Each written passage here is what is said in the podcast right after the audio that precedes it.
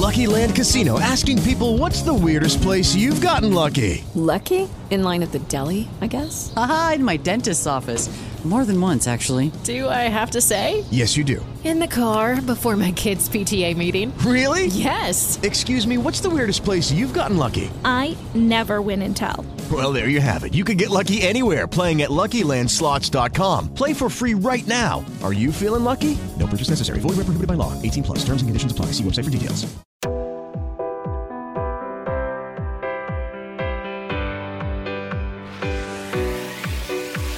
From WBZ News Radio in Boston, this is New England Weekend. Each week we come together, talk about all the topics important to you and the place where you live. As always, thanks again for tuning in. I'm Nicole Davis. First off, this time around, we'll talk a bit about ransomware. It's been all over the headlines lately attacks on schools and companies and hospitals, so on and so forth. This week, we've got Stephanie Helm on. She's with the Mass Cyber Center, and we'll do a bit of ransomware 101 with her. Learn what it is, how it works, and how you can protect yourself from attacks like this. After that, we'll go up to the coast of Maine to Kennebunkport. Todd Glickman is one of the many volunteers at the Seashore Trolley Museum right off Route 1. They've got hundreds of acres where you and the family can walk around and get right up close and personal with transit history. It's actually pretty cool. So, Todd will give us a lot of information about the museum's fascinating history, and we'll also talk too about what they have to offer if you decide to make a visit. Cyber attacks in themselves are absolutely nothing new. They've been going on for decades. And the concept of a ransomware attack isn't new either. But it seems like every day over the past few months, they've been in the headlines, getting attacked on national and international levels, even locally. We've heard of a few around here. So, with all of this happening, I wanted to bring in somebody to talk to us about what exactly it is. If we're not familiar with ransomware, how it's different from your typical cyber attack, let's find out. We have the expert with us right now, Stephanie Helm from the Mass Cyber Center. Stephanie, thank you so much for taking the time with us. I wanted to start with you by kind of breaking down the basics. What is ransomware? Well, ransomware is a somewhat sophisticated attack against your system. Um, it is somebody getting inside of your system and encrypting it so that you cannot access uh, you, you, can touch your keyboard and nothing will happen because they've locked it up essentially.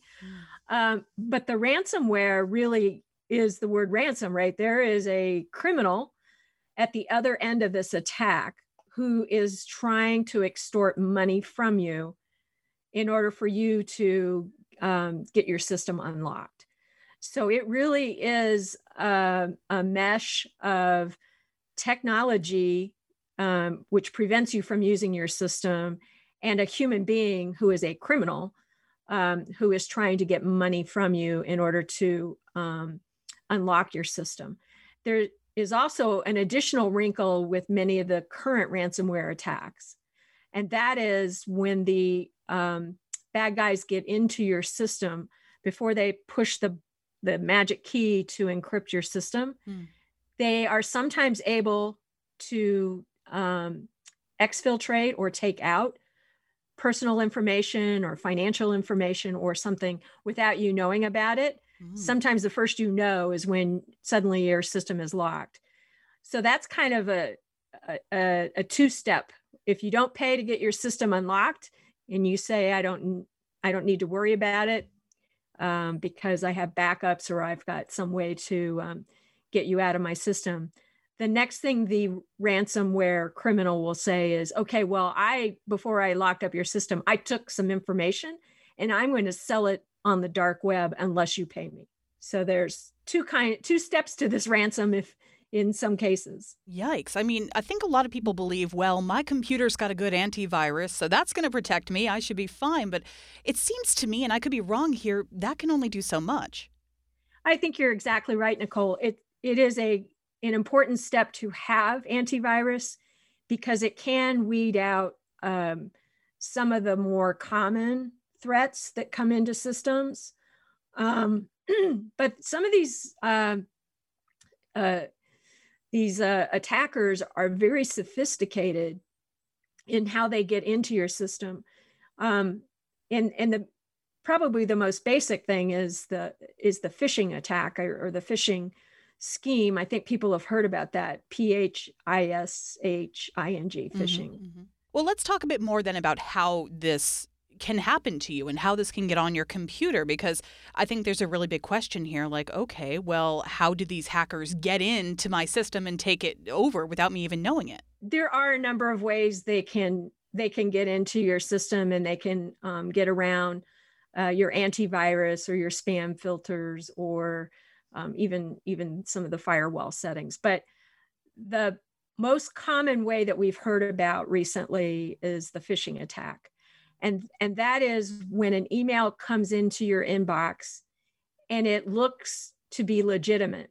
And that means that it has it's gotten through all the spam filters and everything. Um, it ends up in your inbox, and for some reason, it encourages you to click on a link.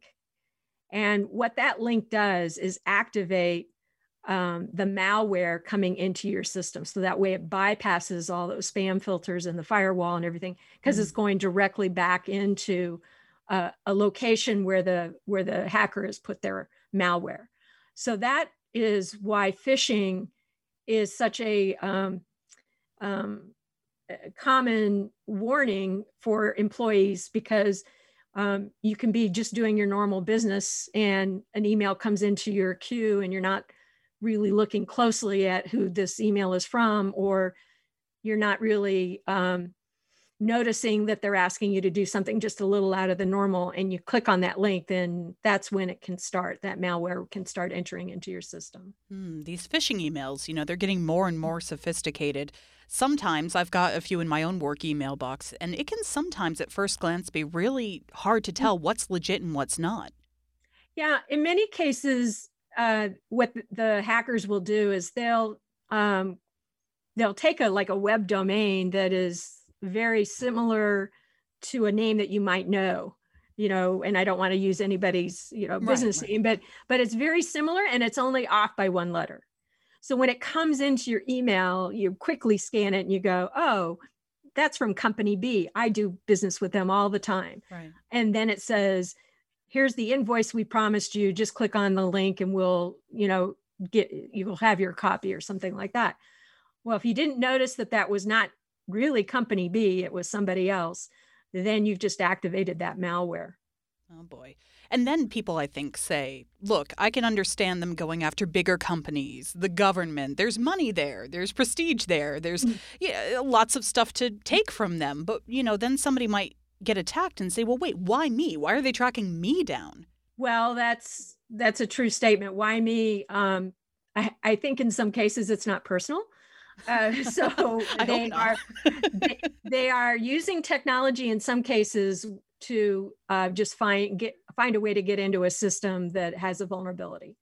And and that can happen sometimes without phishing where they have the little bots go through the internet and they can detect that there's a vulnerability that wasn't patched and there's a way in and they know how to get in.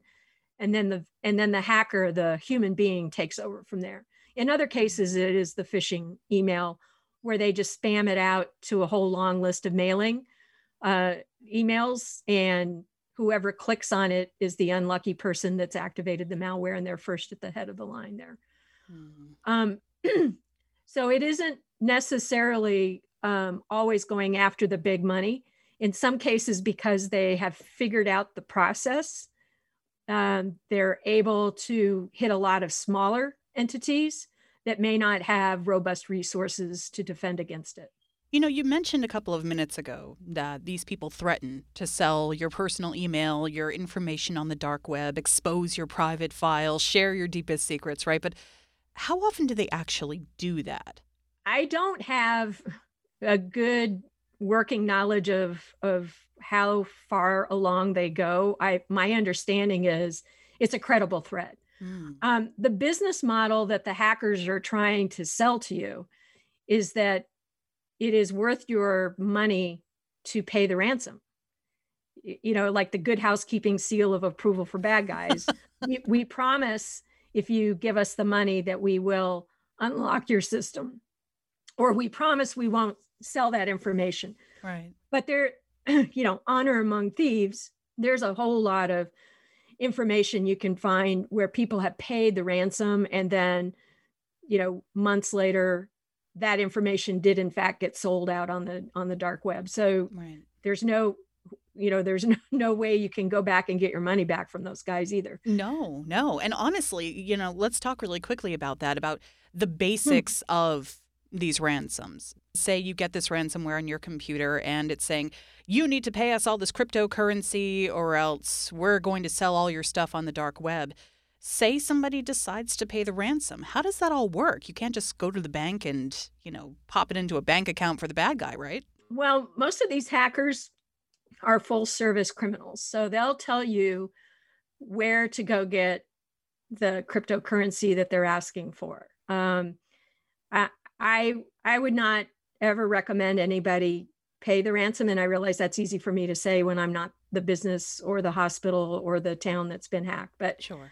Um, you're only you're only funding this criminal organization to go out and get better at it and do it again to more people. Um, I, I, I totally understand the the dilemma people are in when they when it actually happens to them and trying to overcome it.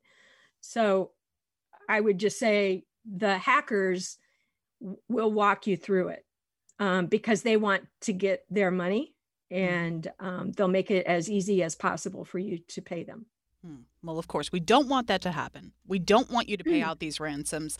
So then, say somebody who's listening, you know, a couple weeks from now, whatever, finds themselves hacked. What should they do? What's the first step to take here? Well, I I would say, you know, I would call law enforcement um, because there is a criminal act being perpetuated against you. Right, right, right. So you know the I I would I would recommend you get law enforcement involved. Um, if you have cyber insurance, um, if you're a company, most most companies, most municipalities, they do have some sort of a cybersecurity insurance policy.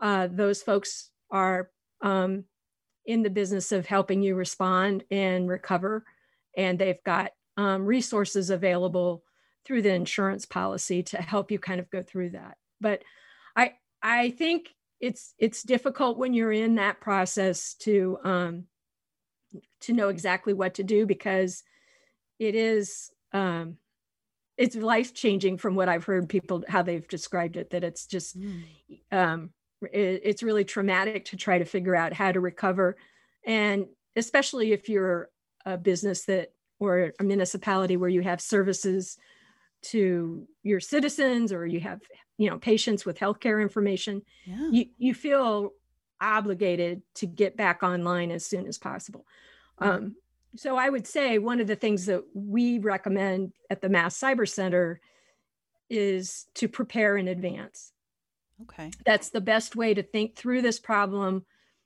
before the trauma of the ransomware attack happens to you. Um, so that that I think is um, time well spent to think about what you would do if it happened to you, because I think it's more likely it will at some point um, if you're in if you're a company or if you're a municipality or even healthcare. Organization. Yeah, let's talk then about Mm. what people can do to protect themselves on not just their computers, you know, your phone, you're attached to the entire world on your phone these days, your tablet. It doesn't just take you logging onto your email on your work computer for somebody to attack you. It can really happen on any of your digital devices. So, what kind of ideas and tips do you have? Well, uh, one thing I would say is to um, keep your operating systems patched. So frequently, your phone will tell you, "Hey, we've got we've got an update we want to do for you."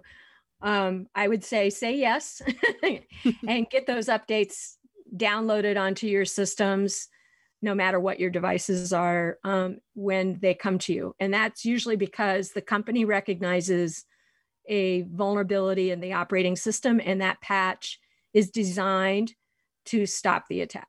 So, that, for one thing, would be um, something that I would recommend. Uh, another thing is to make sure that you're you have a strong password and that you change it occasionally and that you do not use the same password for multiple accounts Hmm. uh, you know, I know it's a pain. You want to have a long password with multiple characters. Um, and people say that's just too much. Once I get a good one, I just want to use it everywhere. But the problem is, if the hackers are able to recover it once and they figure out that's you, they're going to try that on every account that they can associate with you. Oh, So, okay. you should have a different password for every um, account that you have. Okay, and there are special Mm. apps out there. I know, like One Password, et cetera, et cetera, that can help you keep those passwords encrypted and safe. Because I think people might worry, well, if I put all these passwords in one place, what if somebody finds it? Right? Then my whole digital life is open. But Yep. there are safe ways to protect these. There, there are, and if there are companies that you even, you know, sell a service that have, you know, really, really super strong passwords and and easier ways of keeping track of them. So there are some free services, there are some you pay for, um, but but I would just say you, you should pay attention to your password and make sure that it is um, something that is unique uh, and something that is not shared with another account. So probably not password one or ABC one two three. Correct, or, correct. and and I've heard that passphrases are actually um, coming more into fashion now. Not just you know a bunch of letters and numbers and exclamation points. People typing out like you know lazy dog jumps over rock is is more secure than your typical password. Is that so? Um, the longer the password, the more difficult it will be for somebody to crack it. And so you're right, Nicole. Um, many people are saying if you can think of three long words that go together and you can easily remember that, then that goes on and on. And and if it's you know that would be um, better protection perhaps than um, a short password with a lot of goofy characters in it. Okay. Well, over at the Mass Cyber Center, you're always doing a lot of great work trying to get in front of all this uh, these upcoming threats. Uh, what's happening there right now? What are you working on these days? Um, well, one thing that we've um, got under our uh, resources tab on the website is a toolkit for municipalities. Um, we've established a minimum baseline for cybersecurity for, for municipalities, and it's essentially laying out four goal areas for um, cities and towns to think about their cybersecurity posture. So, the first goal is employee training. So, for a minimum baseline, the question is Do you have any employee training for cybersecurity? Yes or no? Um, if the answer is no, that's then a good place to start because, as we talked earlier about phishing, all of your employees are going to be um, subjected to phishing attempts. So, having your employees help you improve your cybersecurity is a is a good thing. Uh, the next is threat sharing. Um, we think it's important for uh, municipalities to be a member of uh, the Multi-State Information Sharing and Analysis Center, MSISAC, um, because they um, have threat information that they send out to all the municipalities that are members of the organization. Um, the third goal area is having an, an incident response plan. So if you don't have an incident response plan, um, there are tools on the website to help you think through how to build an incident response plan for your town. Lucky Land Casino asking people what's the weirdest place you've gotten lucky? Lucky? In line at the deli, I guess? Aha, in my dentist's office. More than once, actually. Do I have to say? Yes, you do. In the car before my kids' PTA meeting. Really? Yes. Excuse me, what's the weirdest place you've gotten lucky? I never win and tell. Well, there you have it. You can get lucky anywhere playing at LuckyLandSlots.com. Play for free right now. Are you feeling lucky? No purchase necessary. Void where prohibited by law. 18 plus. Terms and conditions apply. See website for details. Grand Canyon University makes earning your degree possible with over 130 academic programs for traditional campus students, with more than 80 bachelor's programs offered online. GCU provides you with the personal support you need, from complimentary unofficial transcript evaluations within 24 business hours to scholarships, academic support, and your GCU graduation team, led by your own university counselor. Find your purpose at GCU. Private, Christian, affordable. Visit gcu.edu. And then the final thing is um, thinking about your security environment and best practices, things like um, having backups and making sure you download those security patches when they come out, um, password management, those things would are all sort of best practices that we would recommend. All right. And how can people get in touch with the Mass Cyber Center? How can they find out more uh, about these resources that you have? Because right now we definitely need them. So masscybercenter.org is a uh, is our website. Um, so you'll see information there about um, resiliency and some of the tips that we have there. Um, we also have links into um, CISA, which is part of the Department of Homeland Security. Um, they've got a number of cybersecurity resources, so we've got links to them.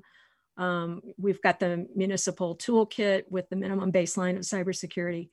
Um, and it additionally, we under the ecosystem tab, we've also got information about workforce development um, and cybersecurity jobs board, which has been recently launched. So um, we've got plenty of resources there um, that will support improving cybersecurity resiliency for the Commonwealth. All right. Well, Stephanie, this is great information, not just for businesses and municipalities, but those of us who just want to make sure that they don't steal all the cash out of our bank accounts. So thank you for taking the time uh, and, and for all the work you're doing at the Cyber Center. We appreciate it. You're welcome, Nicole. Thank you. I don't know about you, but sometimes I feel like we take the modes of transportation we have to get around sort of for granted. All the cars and the subway trains and the trolleys and uh, the electric buses we have, all of that, they all came from a very storied history that we don't necessarily hear a lot about. However, there's a group of volunteers over in southern Maine, right on the coast there in Kennebunkport, who are very passionate about preserving that history of electric transit.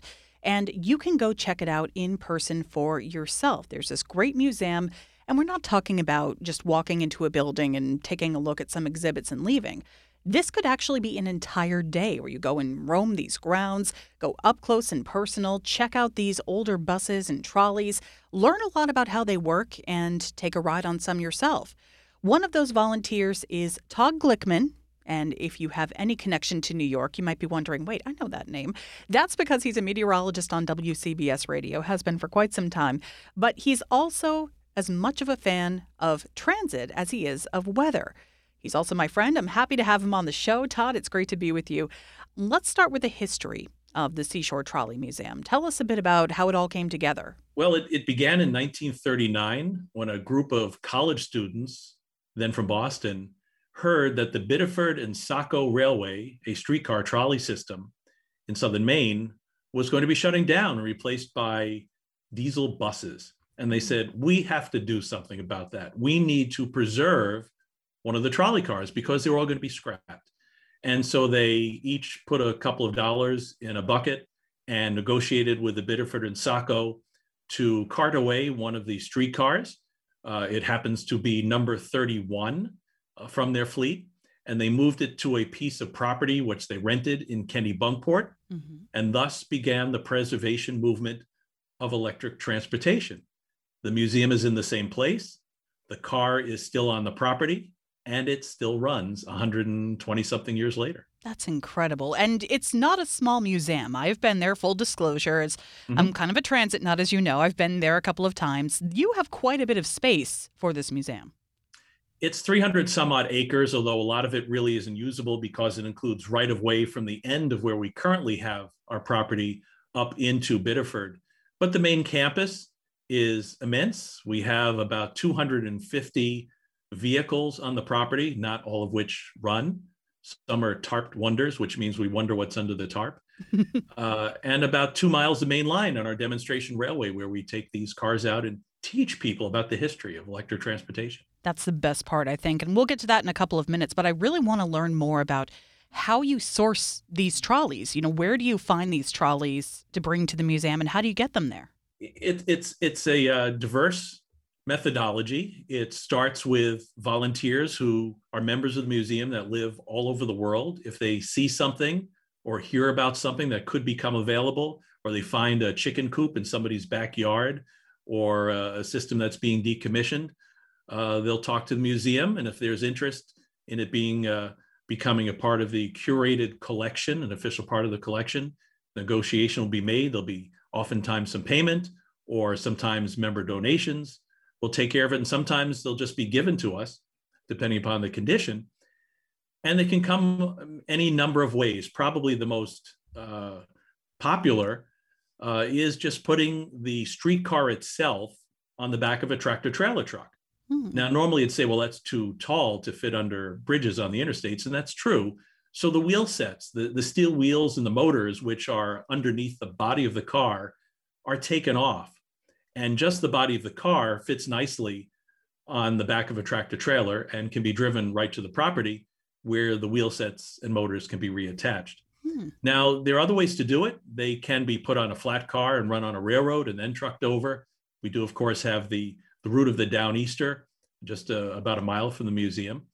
And a lot of other artifacts, such as uh, some of the signal towers that we acquired half a century ago from the Boston subway system, the one at Northampton, uh, Tower C, which used to be right next to North Station, right. were put on barges and they were floated to the port at Kennebunk Port and then trucked over. You are not kidding. You have to get pretty creative, I think, from time to time uh, to make sure everything gets there. And you don't also have just trolleys there, you've got buses too.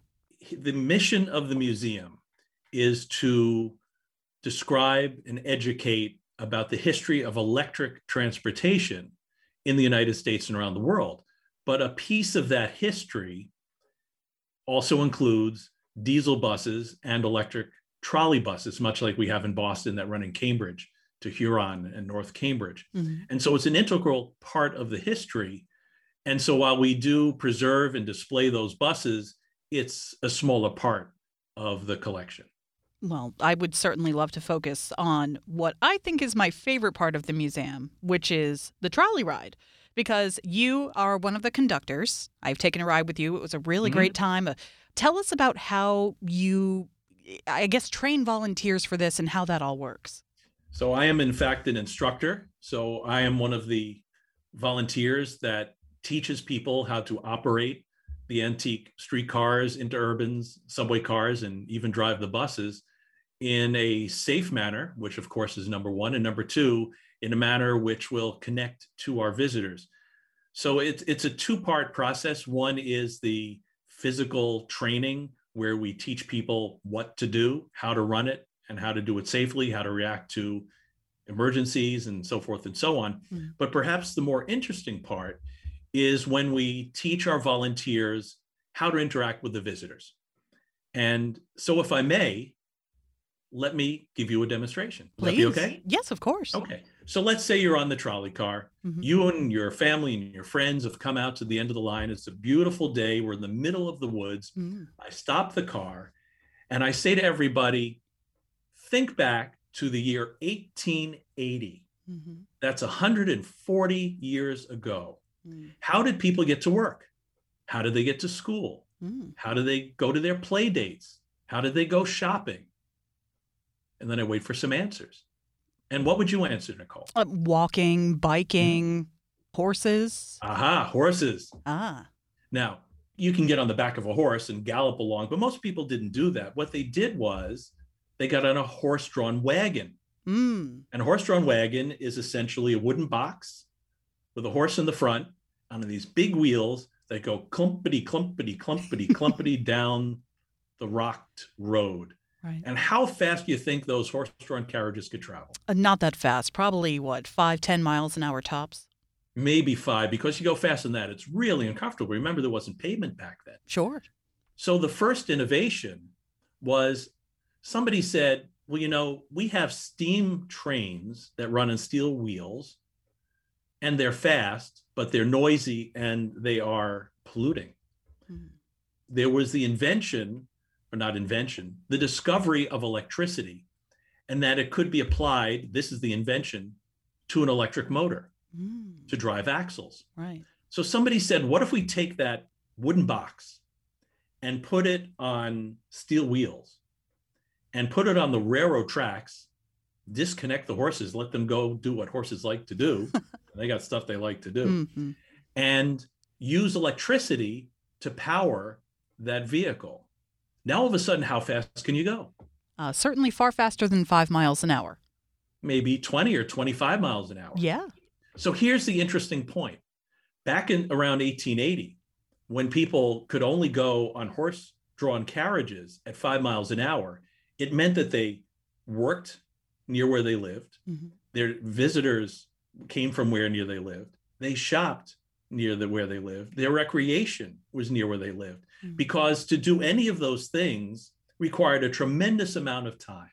But with the invention of the streetcar or trolley, which ran on tracks and could now go literally five or even 10 times the speed, you could work here, live there, shop there, mm-hmm. go to school somewhere else, visit a friend somewhere else, go to the beach all in the same day. Wow. And what that did is it transformed the village where everybody did everything locally to the big city, the big community where people could travel to do different things. Yeah. It did give way to a really bad word. And you, as a former traffic reporter, know this word mm. commuting. Ugh. So all of a sudden, you could live in Brookline and work in downtown Boston. Yeah. Or maybe travel out to Worcester to see your relatives. Mm. Or perhaps go to southern New Hampshire and go to the beach in Portsmouth Harbor. A blessing and a curse, I guess. exactly. So all of this could occur because of the invention and the discovery of the streetcar. And this all took place from roughly 1890 to 1910. In that two decade period, here in the United States and literally around the world, streetcar systems blossomed like crazy because they literally changed the way people could live their lives. It was transformative. Mm. And companies made money doing this because every time you get on the trolley, you put a nickel in the slot. Sure. And there were networks of systems. And with higher speed cars, now all of a sudden you could go from Manhattan to New Haven to Boston at 50, 60, 70 miles an hour. And you could spend maybe $10 doing that on electric vehicles. Only it was and so now. the early part of the 1900s was very transformative in terms of how this process worked. What happened then as we moved into the, the next couple of decades was there was another invention. People wanted their own personal transportation.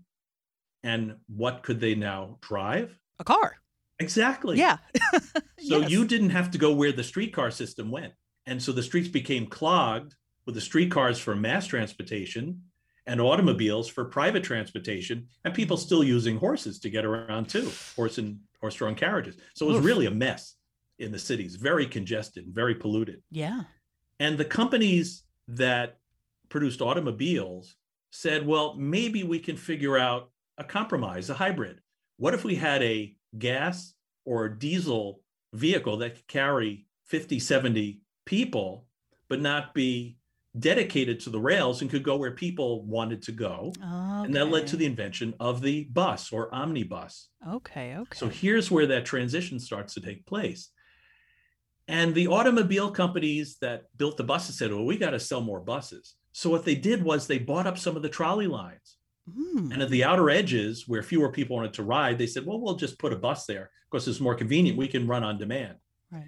And so the trolley lines were shrunk and shrunk and shrunk Hmm. and shrunk until World War II, when many of them disappeared. Right. And that goes back to the beginning of our discussion about the Biddeford and Saco going away in 1939. Now, some cities did keep their trolley systems. Boston, in fact, is one of the lucky ones.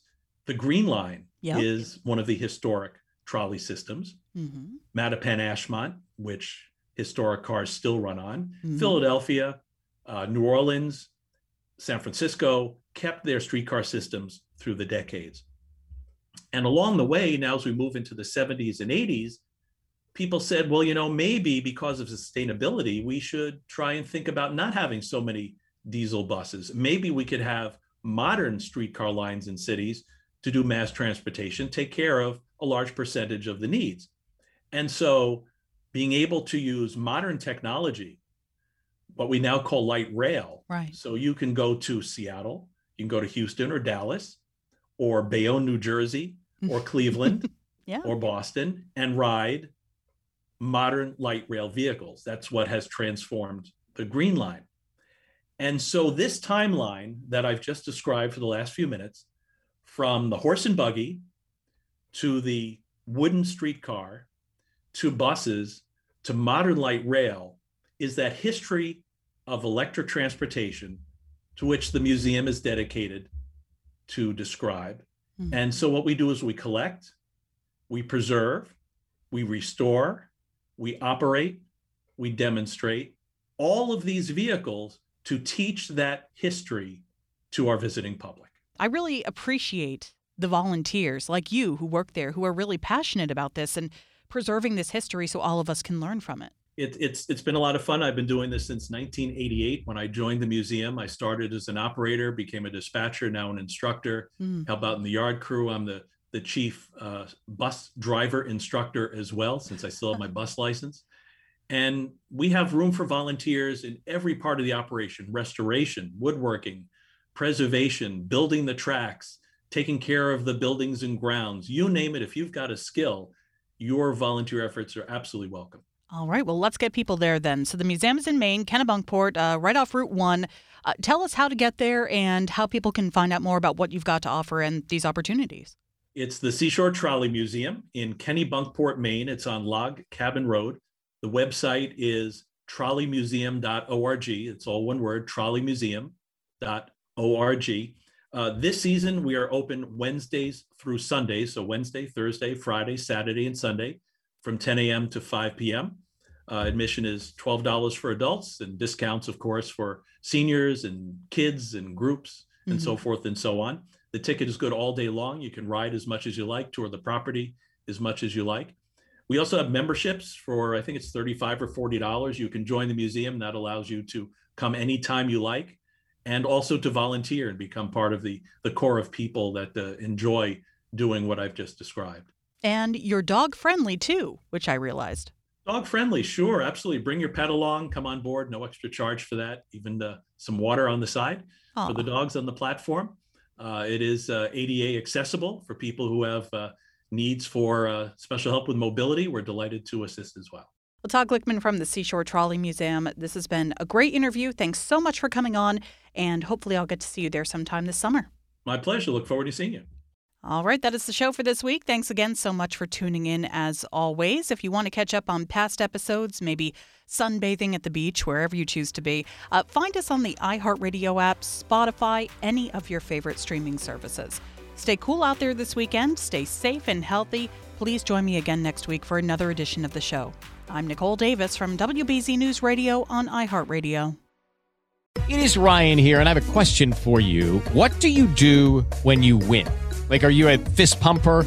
a woohooer, a hand clapper, a high fiver. I kind of like the high five, but if you want to hone in on those winning moves, check out Chumba Casino. At ChumbaCasino.com, choose from hundreds of social casino style games for your chance to redeem serious cash prizes. There are new game releases weekly, plus free daily bonuses. So don't wait. Start having the most fun ever at ChumbaCasino.com. No purchase necessary. VGW. Void were prohibited by law. See terms and conditions. 18 plus.